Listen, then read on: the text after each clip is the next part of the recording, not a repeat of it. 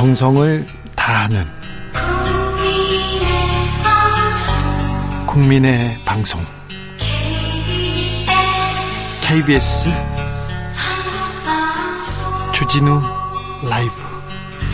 그냥 그렇다고요.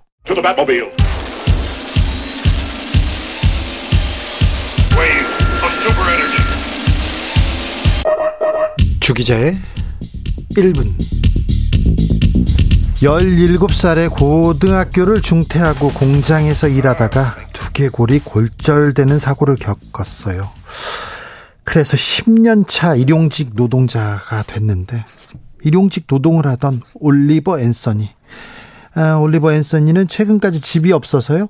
자동차에서 먹고 자, 자도 자던 그런 사람입니다. 앤서니가 자신의 신세를 한탄하면서 노래를 만들었습니다. 이 무명 가수의 노래에 미국 노동자들이 공감하면서 입소문을 탑니다. 그리고 빌보드 정상까지 올랐습니다. 지금 올리버 앤서니의 Rich Men North of Richmond가 흐르고 있습니다. 리치먼드의 북쪽 워싱턴 DC가 있는데 여기에 정치인들이 많이 있습니다. 아, 이 노래를 보면요. 정치가 망쳐놓은 미국의 현실 그리고 아무리 노력해도 착취를 벗어날 수 없는 우리의 현실이 그대로 드러납니다. 가사를 좀 더 볼까요? 난 영혼을 팔며 하루 종일 일하고 헐값에 추가 근무를 하면서 여기 그냥 앉아서 인생을 낭비하고 있어. 세상이 어떻게 이렇게 됐는지 참 안타까운 일이야. 하나님, 길거리에 있는 사람들은 먹을 것이 없어요. 그리고 뚱보들이 복지를 부당하게 착취해버려요. 잠에서 깨서 이것이 사실이 아니기를 바라는데, 하지만 이건 사실이야. 사실이야. 이건 리치먼드 북쪽의 부자들 때문이지 정치인들 때문이라는 겁니다. 그들은 완전히 모든 것을 통제하려고 해. 네 생각을 알고 네가 무엇을 하는지 알고 싶어. 왜냐하면 네가 받은 돈은 쥐꼬리만큼이지만 세금은 끝없이 내야 하잖아. 리치몬드 북쪽의 부자들 때문이지 정치인 때문이라는 얘기 또 합니다. 난 영혼을 팔면서 하루 종일 일하고 헐값에 추가 근무를 하면서 네. 가사가 마음이 아파서 준비했습니다. 주기자의 1분이었습니다.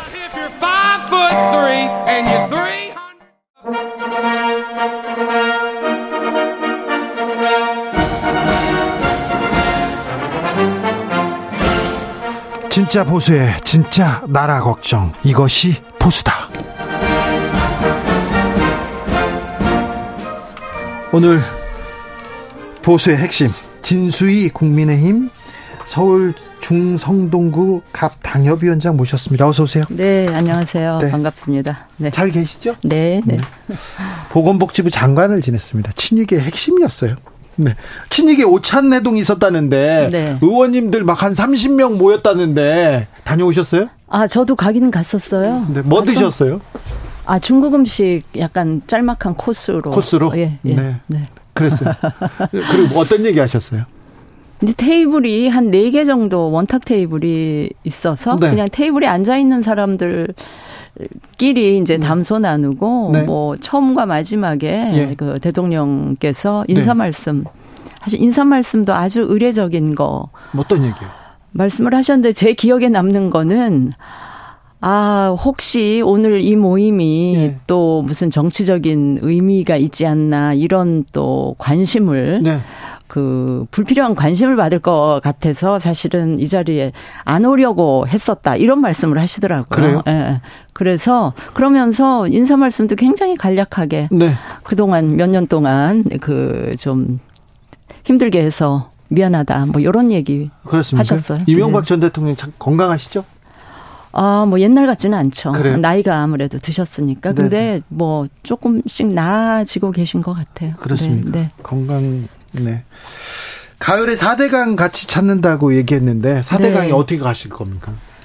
4대강 중에 4대강을 다 다니시기는 힘들 것 같고요. 네. 제일 가까운 경기도 여주보 네. 그쪽으로 네. 가실 것 같아요. 아직 날짜는 안 잡혔습니다. 그렇습니까? 네. 네. 그러면서 윤석열 정부에 힘을 실어주자 이런 얘기했다면서요? 그 자리에서는 그런 얘기는 안 나왔어요. 기사는 그렇게 나왔는데. 아, 누가 얘기했는지 모르겠네. 저는 그래요? 못 들었어요. 아니, 시간. 지금 윤석열 정부의 핵심들 네, 네. 다 이, 이명밖에 아닙니까, 사실. 그래서 뭐 여러분들이 들어가 그러니까요. 하죠. 네. 예, 예. 네. 여러분들이 또 컴백하시고 이동관 후보자 이렇게 나오시고 어떻게 보셨어요? 뭐를 어떻게 이동관 후보자 나오시는 거. 아 청문회요? 네. 아, 청문회는 잘 봤고요. 네. 저는 저도 청문회를 겪었지만 네. 우리나라 지금 이런 식의 청문회는 평생에 한 번 할 일이지 두 번 할 거는 아니다. 예. 이런 생각을 다시 한번 하게 됐고 청문회 제도 개선 반드시 저는 필요하다고 봅니다. 네. 네. 그런데 이동관 후보자가 이렇게 네. 점심 먹고 뭐 사태 생각해 볼게요 아, 얘기하고 그거는 부적절한 태도. 아, 그러니까 태도. 도 상당히 중요하거든요. 예, 네. 말하는 내용보다도 그런데 태도 면에 있어서 조금 부적절해 보이더라고요. 알겠습니다.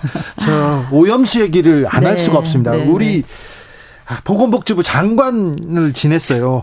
아무래도 오염수를 바다에 버리는 거 네. 국민들은 좀 불안한데 네, 네. 불안한데 뭐 정부 여당에서는 안전하다고만 얘기하는데 이걸 어찌 봐야 될까요? 이 또 우리의 대 우리 정부의 대응은 어찌 보셨는지요? 그 어쨌든 지금 방류가 현실화 됐습니다. 됐잖아요. 내일부터. 그러니까 뭐 과거 그동안의 과정에 대한 CCBB는 또 나중에 따지더라도 우선 급한 거는 예. 이제 방류 이후에 예. 상황에 대해서 우리가 그 집중해야 될 것 같아서 일단 정부 쪽에 주문하고 싶은 것은 네.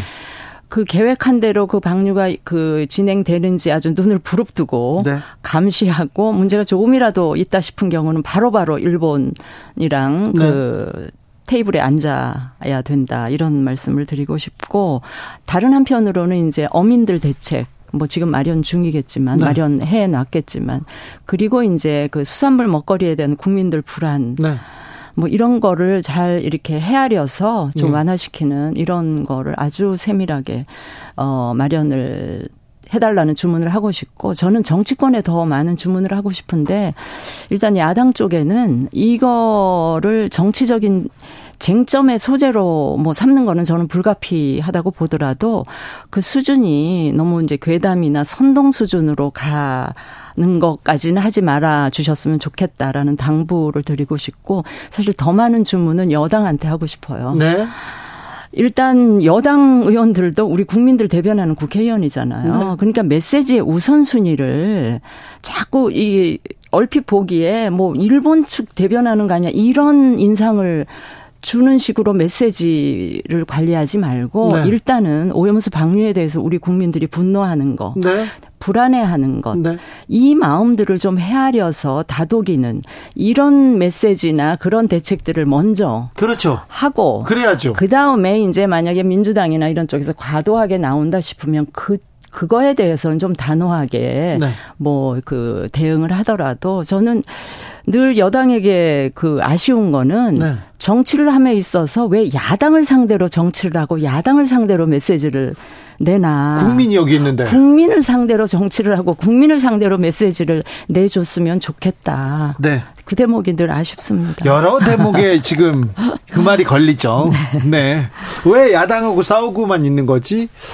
음, 그런 생각이 저도, 저도 했었어요. 자. 중구 성동구 지역구이시죠? 네. 뭐, 서울의 중심입니다. 네. 여기는 누가 뭐 유리하다고 얘기할 수도 없어요. 그죠? 이 바로미터이기도 합니다. 이 동네. 네. 네. 지금, 자. 지역구 민심은 어떻습니까? 민심은 제가 뭐 그 전반적으로 다 할 수는 없다 하더라도 네. 주로 이제 당원들을 더 많이 만나게 만나면요. 되니까 네. 그 걱정들을 많이 하죠. 네. 이래가지고 우리 총 사실 우리 지역이 예. 18대 MB 대통령 당선 직후에 치러진 선거 이외 그 이후 선거는 다 졌어요. 네, 네. 물론 이제 지난 대선이나 지방선거 득표율은 는 상당히 이겼습니다. 좋았지만 네. 국회나 구청장은 계속 우리가 빼앗겨 왔던 지역이거든요. 그런데다가 이제 좀 최근에 그 여러 가지 일들 때문에 네. 그 민심이 좋지는 않죠. 네. 근데 제가 다행이라고 말씀드리면 좀 어폐가 있지만 민주당에 대해서도 뭐 그렇게 썩 좋은 그 분위기는 아닌 것 같아요. 예. 그러다 보니까 이제 상대적으로 다 상대적으로 이게 중도 상대를 보고 네. 중도층이나 무당층 비율이 점점 높아지는 게 아닌가 싶은 생각이 들어요. 그렇습니까? 네. 네. 수도권 인사들이 이렇게 모여서 네. 걱정할 거 아니에요. 걱정하죠. 네, 영남이야 뭐 뭐 어찌 될 네, 뭐 영남은 공천이 걱정이죠. 공천이 걱정인데 수도권은 잘해야 된다. 윤석열 네, 네. 잘하는 거 보여줘야 된다. 국민의 유능함 보여줘야 되는데 뭐 했느냐 이 얘기는 계속 나올 거 아닙니까? 이제 그런 민심들이 있음에도 불구하고 우리 위원장들이 원외위원장들이 많죠. 네. 지금은 이제 공천을 앞에 두고 있는 상황이니까 네. 을의 을 갑을 관계에서 을의 지위에 있잖아요. 네. 그러다 보니까 당이나 네. 대통령실에서 아우 조금 더 잘해줬으면 좋겠는데 그 얘기를 잘못하네. 우리 지지층보다 좀 중도층이나 무당층의 소구 하고 그들을 견인해낼 수 있는 이런 메시지나 정책이 나와줬으면 좋겠는데라는 간절한 바람이 있음에도 불구하고 공천이 그걸 대놓고 이야기를 못하는 그렇습니다. 그런 분위기가 있지 않나 네. 안타깝습니다. 여기 또 공천이 문제네요. 네. 음, 자 승부처 그리고 네. 또뭐 분수령은 어디에가 될 것 같습니까? 다음 총선에. 어, 뭐 수도권이죠. 자, 수도권에서 어떤 어떤 사건, 어떤 점 어, 그러니까 사실은 그 우리 집권 이후에 대통령실이나 당에서 나오는 여러 가지 메시지나 네. 정책적인 접근을 보면 이게 전통 보수, 그러니까 오른쪽 왼쪽으로 말하면 자꾸 오른쪽으로 좀 치우치는 듯한 그런 메시지들이 많이 나오고 있어서 그죠. 너무 강하게 좀 우쪽으로 어. 갑니다. 그런데 잘 아시지만 선거라는 거는 네. 자기 지지층만 결집해서는 선거에 이길 수가 없잖아요. 네. 그러니까 저쪽이나 이쪽이나 지지층은 한 30% 정도 늘 있어요. 네. 그 가운데 있는 중도나 무당층을 누가 더 많이 끌어오느냐 하는 게 선거 승패를 결정을 하는데 그러니까 지난 1년 반 정도 우리가 집권하면서 내놓은 정책들이나 내놓은 메시지들을 보면 중도층을 견인하는 데는 좀 부족하지 않나 네. 이런 생각이 들어서 이게 과연 선거에 과연 도움이 될 건지. 네.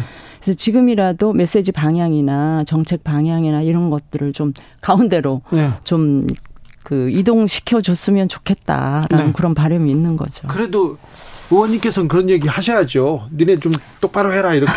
할 어? 채널이 별로 없어요. 아니, 제가 현역이 아니다 보니까. 아니 윤핵관들이 다 들어갔는데 윤핵관들 다 그저 이명밖에인데요. 근데 말은 하지만 네. 이렇게 최고위층까지 전달은 잘 하기가 힘든 분위기가 아닌가 싶어서. 아, 그래요? 근데 최근에 저게 당 쪽에서 왜 수도권 위기론 갖고 논란이 네. 있잖아요. 근데 수도권 위기론은 너무 자연스러운 네, 그 당연하죠. 인식이거든요. 네. 아, 지금 수도권에 우리가 111석 네.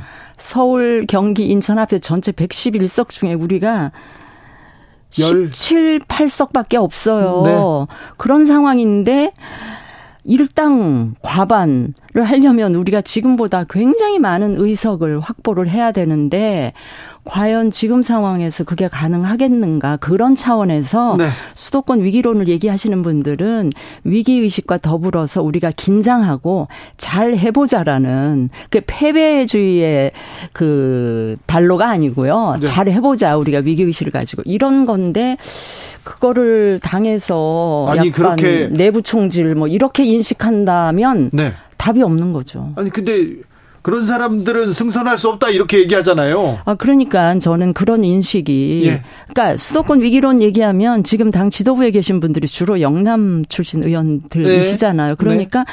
이게 그러니까 위기 의식을 얘기하는데 지도부를 공격하는 것으로 받아들이나 뭐 그런 네. 생각이 좀 들어서 그러니까 당을 위한 저는 충정에서 저는 나오는 얘기라고 생각을 하거든요. 네. 그리고 선거라는 게 항상 최악의 상황을 가정하고 준비를 해야 겨우 이길까 말까 한게 선거 같아요. 제 경험치에 예. 따르면. 그렇죠. 절박한 측이 이기죠. 그러니까요. 더 열심히 한 측이 그런데 뭐 이기고. 뭐 우리 뭐 일당 될 수 있다. 요즘 분위기 괜찮다. 지지율 조사해 보면 서울 지역 괜찮다 이러는데 어, 제 인식하고는 굉장히 네. 거리가 느껴져요. 좀. 유승민, 이준석, 이현주 이런 분들은 음, 승선 못할 거다 이렇게 보는 시각들이 큰데요. 어찌 네. 생각하십니까?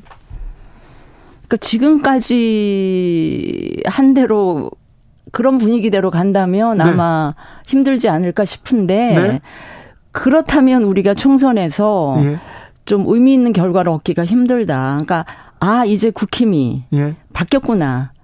저런 사람들도 포용하는구나.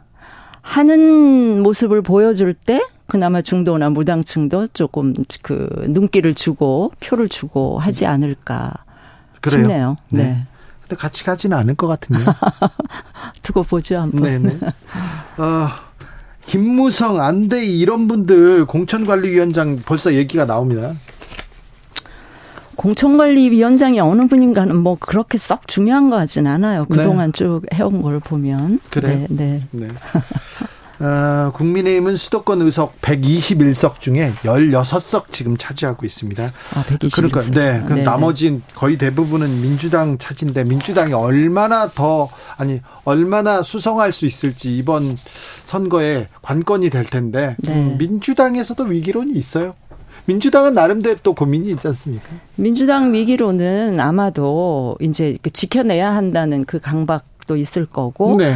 이제 눈앞에 닥친 그 이재명 대표 사법 리스크 이것 네. 때문에 그게 얼마나 선거에 영향을 줄지 하는 것 때문에 아마 긴장의 끈을 놓지 못하겠죠. 이재명 대표 오늘 또 소환장을 받았습니다. 이번에 네. 이렇게 출석하면 다섯 번째인데요. 네. 어찌 보십니까? 정치하시면서 이런 네. 좀 보기 드문 광경입니다. 보기 드물 만큼 이재명 대표가 네. 관련돼 있는 사건들이 너무 많았잖아요. 네. 이런 정치인을 네. 우리가 대선 후보 또 제1당의 대표로 보고 있다는 것도 굉장히 의례 이례적인 일인 것 같아요. 이재명 대표 내일 오전에 검찰에 출석할 예정이라고 네네. 네. 지금 속보가 떴는데요. 네. 그런데 네. 검찰에서 이재명 대표를 너무 이렇게 네. 이 혐의 저 혐의 계속해서 수사를 이어가면 네. 이렇게 좀 탄압받는다 국민들이 그렇게 생각할 수도 있잖아요. 그런 이미지를 줄 수도 있는데 네. 그 혐의들이 너무나 이렇게 분명하잖아요. 그러니까 뭐 지금 뭐 꼭 그럴 것 같지도 않고 아이 저런 분이 어떻게 대선 후보고 일당의 대표가 될 수 있었지라는 생각이 더 강해지는 분들도 있을 거고요. 네. 자, 윤석열 정부 들어서요. 네. 뭘 잘하는지 모르겠다 이렇게 얘기하는 사람들이 있습니다. 네. 많습니다. 네. 보건복지부 장관 하셨잖아요. 네, 네, 네. 출생률을 위해서 뭘 한다 했더니 뭐 부모 수당 70만 원에서 100만 원으로 30만 원 올려주겠다 이런 건데 이건 또 근본적인 해결책이 아니지 않습니까? 그렇죠. 네.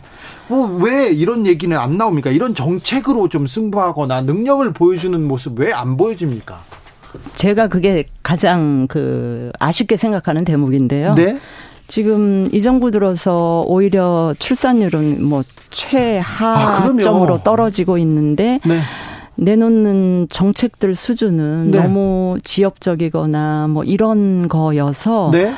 정말 걱정이 많이 돼요. 제 입장에서. 그죠. 네. 네. 저출 출산 문제 특히 이제 네. 인구 정책에 대해서 이보다 더 중요한 일이 없어요. 예, 위기 의식을 갖고 있는 제 입장에서는 너무나 안타까운데 이제 네. 그 최근에 들어서 내놓는 정책들이라는 게그 뭐죠? 자녀들 결혼할 때뭐 네. 증여하는 한도 넓힌다든지 그렇죠. 뭐 아까 말씀하신 이제 그런 내용들인데 저는 지금 우리 출산율 수준에서 보면 정말 과격하다 싶을 정도로 네. 무모하다 싶을 정도로 파격적인 그 제도나 대책들이나 지원책이 나와줘야 된다고 생각을 네. 하거든요.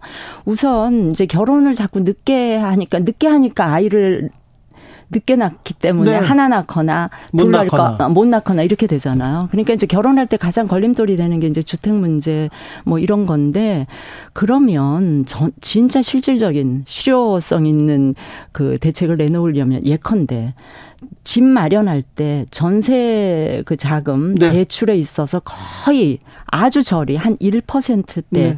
저리로 융자가 가능하게 해주고요. 곧 그 시중 금리와 차액은 이제 정부가 지원을 하는 네. 거죠. 그렇게 하고 그 다음에 아이를 하나 낳으면 그마저도 좀 그 이자를 면제해 주는 그러고 그 아이에 관해서 막 파격적인 지원 네. 그 금을 네. 어 저는 뭐 이거에 대해서는 현금 살포도 네. 마다하지 않아야 된다고 생각을 하거든요. 예. 왜냐하면 이제 국가 재정 얘기를 하는 분이 계신 분들이 계신데 특히 이제 기재부에 계신 공무원들은 그런데 지금 나라가 네. 존재를 하느냐 마느냐 이 와중에 국가 재정 얘기한다는 건 그나마도 저는 한가한 얘기처럼 들려서 네. 정말 이 문제만큼은 무모하고 과격하다 싶을 정도로 파격적인 대책이 그래요. 막 그 패키지로 쏟아 부어야 한다라는 생각을 저는 갖고 있어요. 그런데 네. 증여세 깎아주겠다 이런 그러니까요. 네. 그거는 너무 부자만 아... 생각하시는 것 같아요. 그리고 생각을 안 하시는 것 같아요.